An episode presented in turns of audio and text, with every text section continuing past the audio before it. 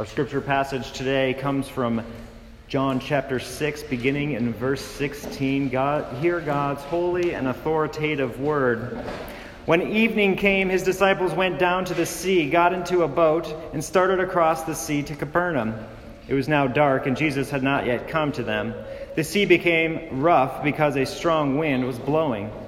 When they had rowed about three or four miles, they saw Jesus walking on the sea and coming near the boat, and they were frightened. But he said to them, It is I. Do not be afraid. And they were glad to take him into the boat. And immediately the boat was at the land to which they were going. On the next day, the crowd that remained on the other side of the sea saw that there had been only one boat there, and that Jesus had not entered the boat with the disciples, and that his disciples had gone away alone. Other boats from Tiberias came near the place where they had eaten the bread after the Lord had given thanks. So when the crowd saw Jesus was not there, nor his disciples, they themselves got into the boats and went to Capernaum seeking Jesus. When they found him on the other side of the sea, they said to him, Rabbi, when did you come here? Jesus answered them, Truly, truly, I say to you, you are seeking me not because you saw signs, but because you ate your fill of the loaves. Do not work for the food that perishes, but for the food that endures to eternal life, which the Son of Man will give to you. For on him God the Father has set his seal. Then they said to him, What must we do to be doing the works of God? Jesus answered them, This is the work of God, that you believe in him whom he has sent. So they said to him, Then what sign do you do that we may see and believe you? What work do you perform? Our fathers ate manna in the wilderness, as it is written, He gave them bread from heaven to eat. Jesus said to them, Truly, truly, I say to you, it was not Moses who gave you the bread from heaven, but my Father gives you the true bread from heaven. For the bread of God is he who comes down from heaven and gives life to the world. They said to him, Sir, give us this bread always. The grass withers and the flower fades. You may be seated. As we come to God's Word, we need His help. We need His Spirit to enliven it to our hearts. So let us begin with a moment of prayer. Gracious Heavenly Father, we thank you for revealing yourself to us through your Word. Give us ears to hear today, give us eyes to see Christ. May your Word have its full work done in our lives. We pray now in Christ's name. Amen.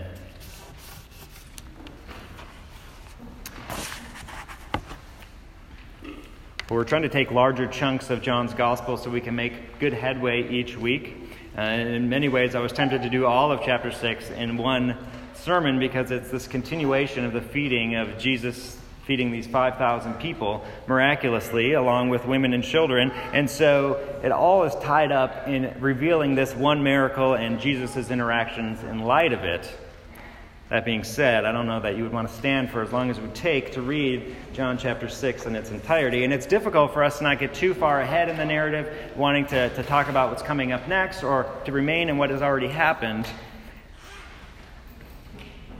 So we have this kind of interchange, this change of scene here before we get into the full discourse of what the miracle truly meant.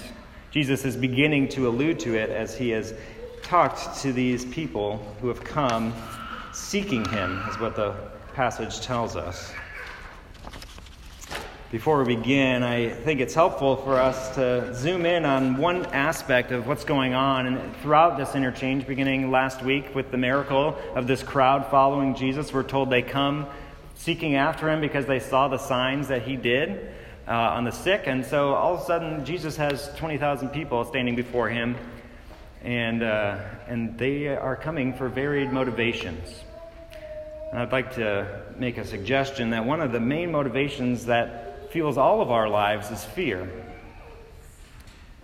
I don't consider myself to be a social media guru or with the times or cool in any way.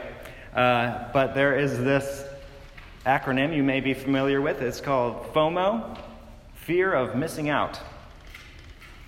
Fear of missing out is a great way to understand our cultural moment. We live in a time when people are unwilling to commit to things because they're afraid that they'll miss out on something better. This is most uh, apparent to me as we promote things for our church on, on Facebook. We want to put an event out there. It used to be back when Facebook started and you would post events, the main thing that it would show you is going. But most people don't want to click going, they want to click interested. And so now when you promote a, an event on Facebook, that doesn't even give you really the option. In the main ad, just you can just click interested and you'll get updates about it. And the overwhelming majority of people that respond to any event on any Facebook event, ours included, they click interested. Because they don't want to commit to coming to something. They might be interested to come, they might actually intend to come, but making a commitment to come, well, our fear of missing out wouldn't allow us to do that, unless we are certain that there isn't something better that might come up. It's in the church, as many churches have taken away the idea of church membership. I don't really want to commit here, then there's expectations I might show up and have to do things. What if something else comes along that's better? A fear of missing out.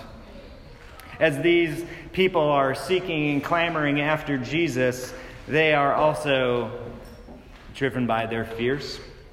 There's a number of them that uh, we'll look at, reflect upon, and hopefully apply to our own lives. Because the question we really want to answer is where does our fear drive us?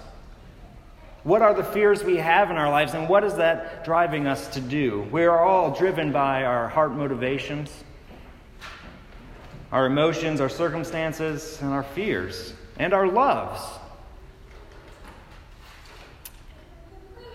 These people have been clamoring to follow after Jesus, we're told in the last section, and, and even at the end here of Jesus' miracle, that they saw the signs. They heard about the signs.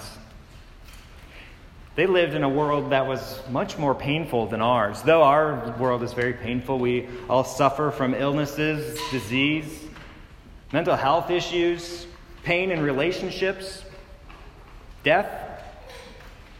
But we live in a sanitized version of that. In the first century, would have been much more acute. So the fact that now somebody is showing up and is able to alleviate the fear of illness, the fear of death, the fear of pain, that fear has driven them to Christ, who is showing that he is able to do something about it.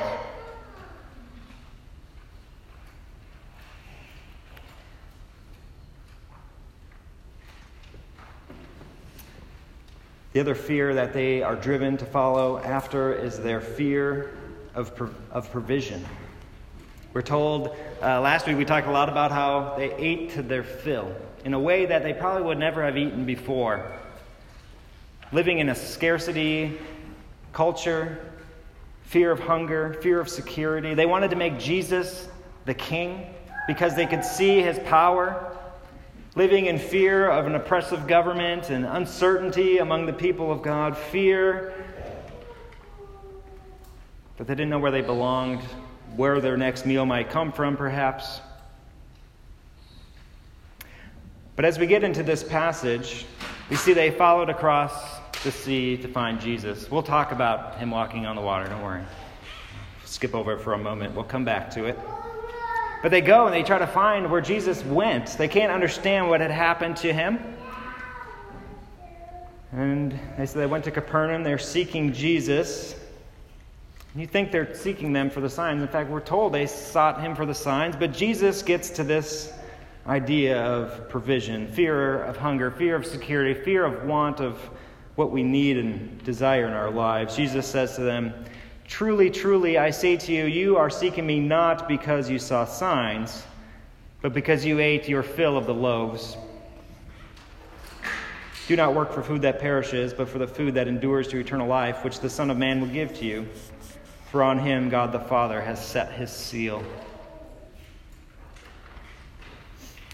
If you worked a, daily job uh, and basically your pay gave you enough to eat for the day, but you could follow Jesus and he might give you a feast every day. You don't have to do a whole lot except for stay close. That's what's happening here. These people have received a great gift, and it has caused their motivations to become divided, impure, if you will. They are seeing Jesus as the provider of good things, which isn't wrong, but they fail to understand what the sign truly pointed to. See, when they talk about signs, signs are things that signify something greater. It's not merely a miracle for a miracle's sake. When Jesus does things, it points to something far more important. It points to himself and what his kingdom is about. And they are, the people aren't understanding this. The disciples don't quite understand it. They may be one step more along the way. But the crowd certainly isn't understanding the importance of this miracle, what it truly points to. Instead, what they're interested in is food. It's a perversion of the gospel we see pervasive throughout the world. Jesus is merely the one who will come and give us good things. He will meet our needs. He will feed our hungers. He will bless us if we obey Him. If we seek after Him in this certain way, if we keep this journey up, if we do the right things, if we say the right prayers, if we give the right amount, God will reward us. That is not what Jesus came to do. That is not the gospel. It is true that God does bless his people, but it is not a give and take. It is not a token to get a reward. And so they had the same fears that we had. We want our lives, our needs to be met. And as Jesus rebukes them here by saying, You know, you're not even coming for me because of the signs, you're just coming to get more food, uh, they respond with this What must we do to be doing the works of God? What must we do to be doing the works of God? Jesus answered them and said, This is the work of God, that you believe in him who he has sent. Ultimately, the fear that is most concerning the ministry of Jesus and the people following him in this religious culture is the fear of missing out on what God requires, the fear of missing out on what God is doing, the promise of this Messiah to come, all that God is doing in redemption. They don't want to get it wrong. It's a good fear to have. But even the question they ask is one that is a bit misguided. You see, they come, they come to Jesus, he rebukes them, he says, Look, you need eternal life, food that endures to eternal. Stop working for mere food. Instead, work for those things, for the food that brings eternal life. And they say, Well, what are the works of God? What must we do? We're following after you. We're getting in boats. We're chasing. We're keeping our tabs on what Jesus is doing. What is it that I have to do? It's the same give and take false religion that is pervasive at this time that if I just do something, tell me the list of things to do. What time should I get up? How long should I pray for? What passage of Scripture ought I to read? What good deeds ought I continue to do? These are the things that they ought to have been thinking about in this time, and they're the things that we often think about. Good things. And yet they have the cart before the horse. They think that they can do works to earn the bread. They have a fear of missing out on God's salvation. They want to know what they need to do. And Jesus gives them this very simple, simple answer.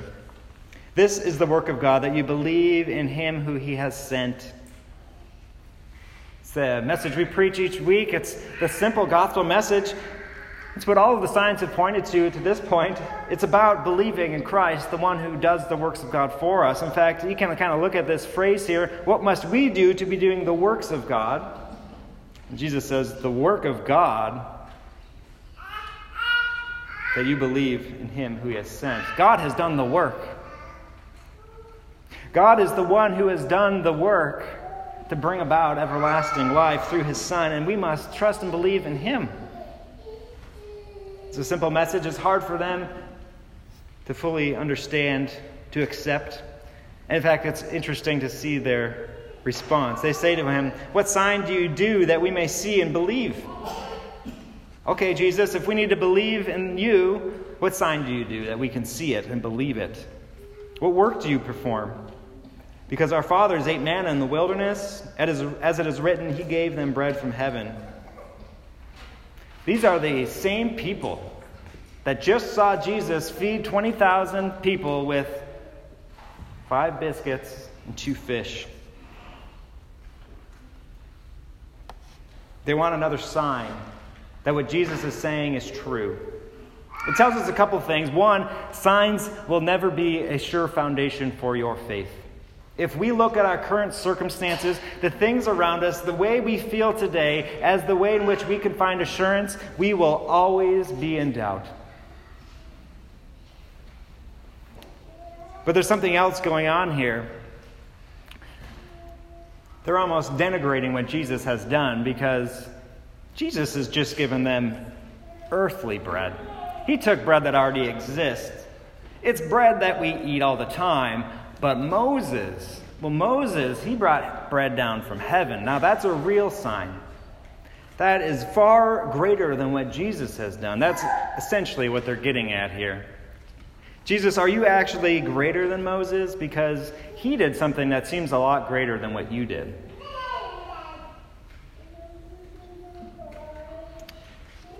Jesus responds to them, saying, Truly, truly, I say to you, it was not Moses who gave you the bread from heaven, but my Father gives you the true bread from heaven, for the bread of God is he who comes down from heaven and gives life to the world. They said to him, Sir, give us this bread always.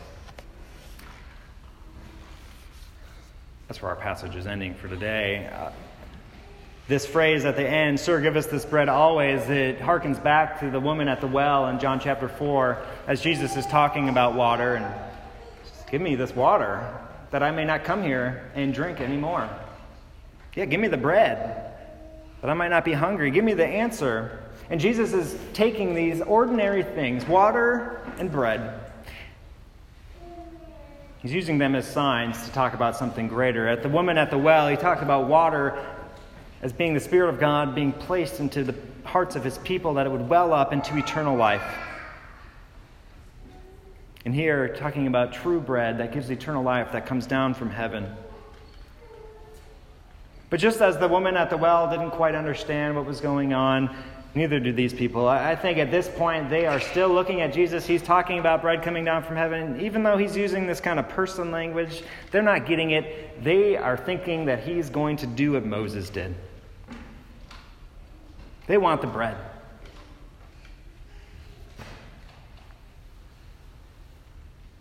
You see, they're stuck in the past. They want to be like the people that lived when Moses lived. More importantly than that, Jesus has given them the most simple answer of what it must do to be doing the works of God is to believe in him. And yet they are not satisfied with that. They want Jesus to do something that's outside of himself. They want Jesus to separate who he is from what he's teaching. They want to look to something out there. They think Jesus is just a means through which they can get to what they need to get. And what they're failing to see is Jesus is what they ought to be seeking truly.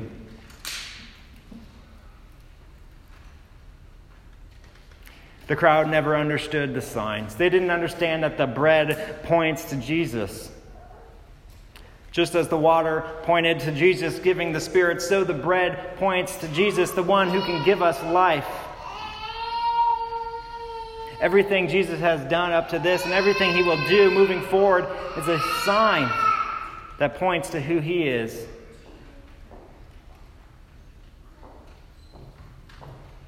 The reason I wanted to focus a little bit on fear and motivation and how we drive and how that's playing into this is that opening scene as Jesus is crossing the water. John doesn't give us a lot of details. It's interesting how he includes it. It's almost as if he includes it here just to let you know how Jesus got from this place to Capernaum. It's like, oh, yeah, by the way, Jesus went across the water uh, without a boat. The other gospel writers give us a lot more details into what had happened.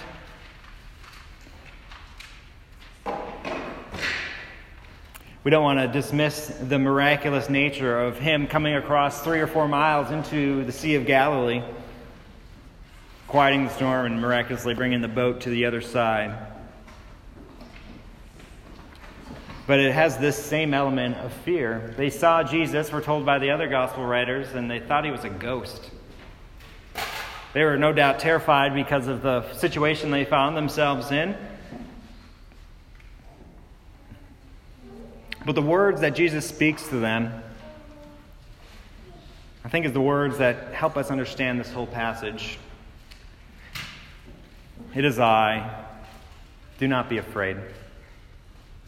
It is I, do not be afraid. That phrase, it is I, it's just another conjugation of that phrase, I am. I'm the bread. I am the tree. I'm the vine. Jesus, as he makes these statements, an allusion perhaps to the divine, but most importantly, a proclamation that he's there. And that because he is there, they do not need to be afraid.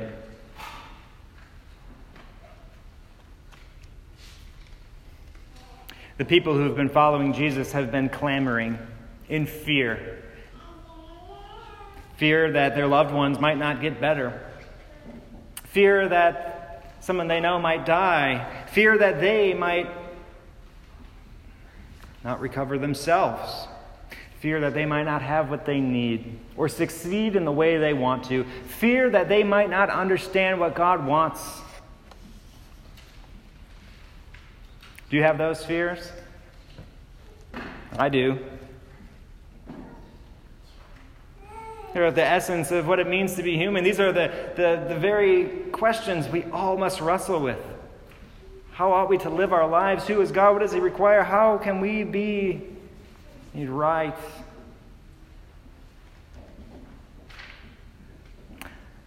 Our fears can drive us to different things. It drove these people to Jesus, but they never understood truly what these signs pointed to. And it should drive us to Him as well. And we should look to these words It is I, I am here. Do not be afraid. We prayed earlier for a man who lived in Nigeria, a pastor that was arrested, kidnapped actually, not arrested. This is as illegal as possible, not to mention horrific. Eventually, he was executed by a militant terrorist group. He sent a, a video out uh, after being captured. He didn't necessarily know he was going to be executed, but uh, it's, a sh- it's a shocking video because he tells his wife and his family and his church not to weep.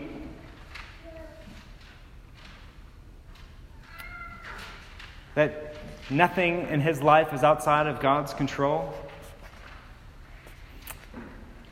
I'm sure he had little hope of escaping. Probably thought he would die.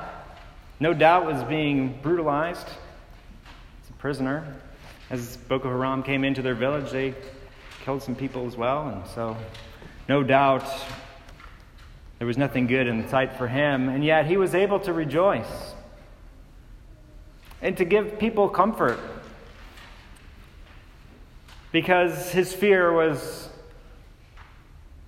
overcome by the great love of God in his life. He understood God's provision for him, even though in this life he was about to be slain. Even though he had just gone through such great sorrow, seeing his church ravaged by a terroristic group, himself facing death, and yet he points people to the ultimate truth that we do not need to be afraid if we are united to Christ, that He is here, that He is in control.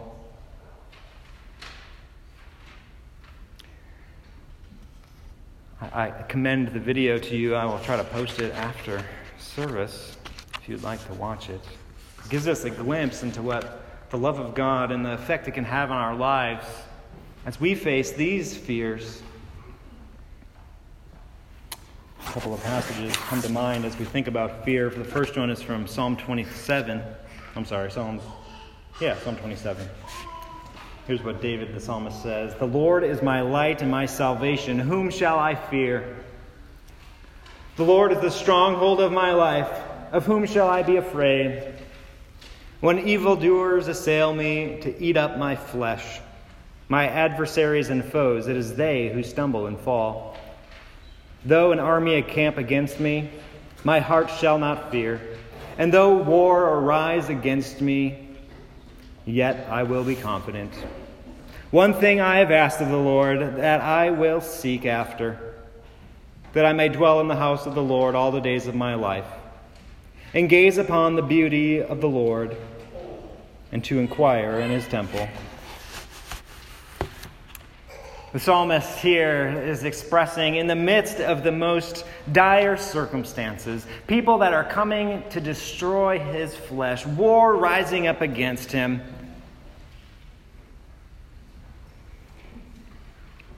Why should I be afraid? Why can't I have confidence? In fact, this is the only thing I ask, one thing I really seek after